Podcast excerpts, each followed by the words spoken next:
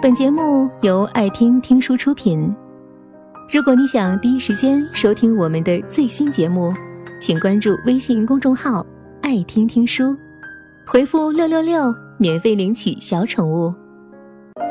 分手第一年，书架上还留着我曾经买给他的书，封面上也已经落满了许多灰尘，看得出来是被遗弃了有一段时间。扑面而来的是檀香，还带着点儿淡淡的玫瑰香味儿。这是另外一个女人留下来的味道。当所有的人都以为爱到了开花结果的时候，他却携带另一位女子出现在世人面前。背叛一个人，要如何才能做到如此心安理得？而我，竟是最后一个知情者。似乎所有人都是来看我的笑话的，他们尖锐的眼神。足以杀死一个人，我就像一个小丑一样，滑稽了故事，却弄疼了自己。我留在旧城，痛哭流涕，恨他的薄情寡义，但却死活也不愿意离开。我抱着他还会回头的执念，在旁人的劝解下，毅然决然地等他回头看我。那时的我以为。只要我等，他就一定会回头。当初那么相爱，我不相信等不到心心相印。分手第二年，已经不会痛哭流涕，不会为他落下廉价的眼泪，但记忆还是会一碰就疼。我不管笑得有多开怀，只要提起了他的名字。那所有的笑容就会瞬间消失，甚至到那个时候，我还是在奢望着他的回头。我还是无法爱上另一个人。那个时候，我特别害怕，我这一辈子就这样悲剧了。分手第三年，我不再想念他，听到曾经在一起听过的那些歌儿，我不会哽咽。也不会心疼不已。我开始习惯了不再去想他，开始学会找回自己。可是我还是会害怕，害怕在街头见到那一抹熟悉的身影。那个时候的我，还是没有爱上另一个人。当所有人都在为我着急的时候，我却还在高唱着“单身万岁”。其实我知道。那个时候的心里，还住着那个已经变了心的他。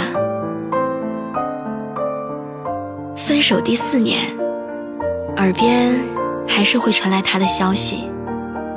听说他和他女朋友分手了，听说他要回来找我，听说他过得不好。这些听说，到了第四年。还是会在我的心里泛起涟漪。分手第五年，他终于回来了，带着我最爱的笑容回来了。这个男人，他曾经是我的唯一，而如今，我却没有了非他不可的狂热。你知道的。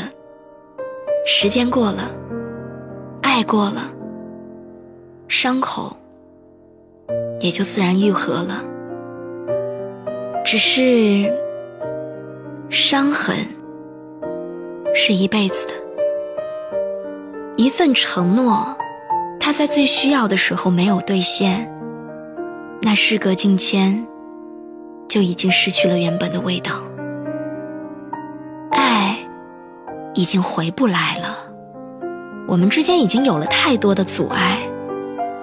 我用时间证明了女人的痴情，但等他回来的时候，我也在证明着女人的绝情。分手第六年，他结婚了。听说对方条件很好，我也就那样成为了他的前前女友。他结婚的那天，前女友闹到了现场。在那一刻，我忽然觉得，当初的我原来是那样的善良。虽然我还是一个人，可是我已经没有了像当初那样的为他伤情。我知道，我终究有一天会遇到一个适合我的人，会遇到一个疼我、爱我、不会抛下我的人。我和他分手。到了第八年，我也结婚了，比他晚了两年。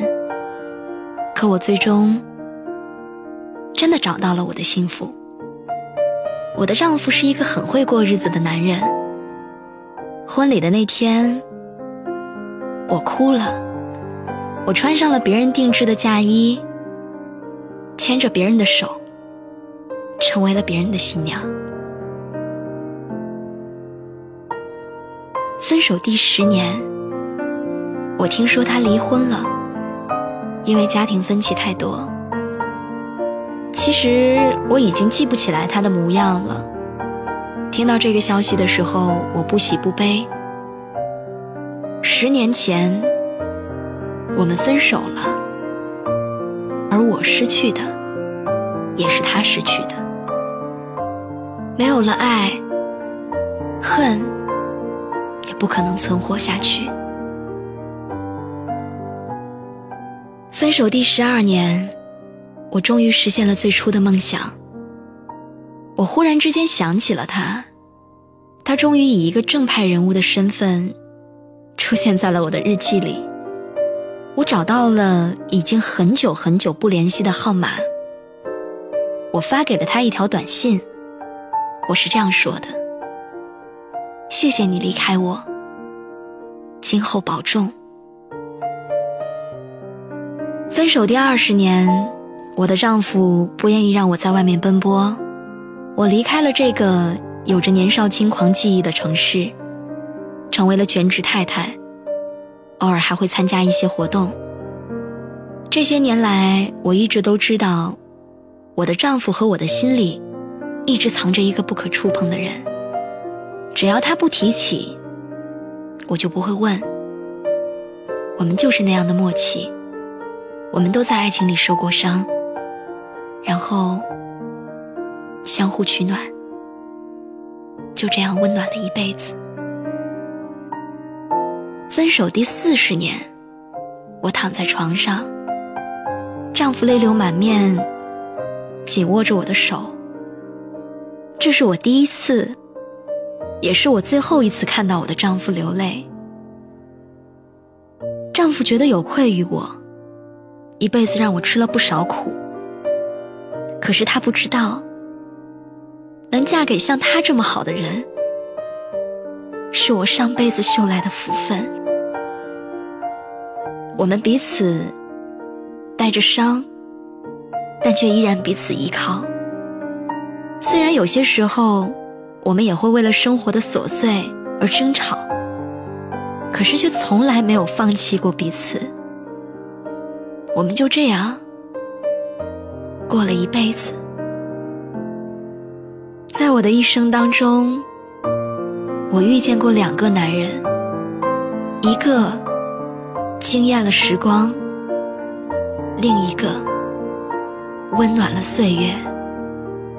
我在时光里受的伤。岁月给了我无尽的温暖，而我在岁月里得到的，是曾经在时光里失去的。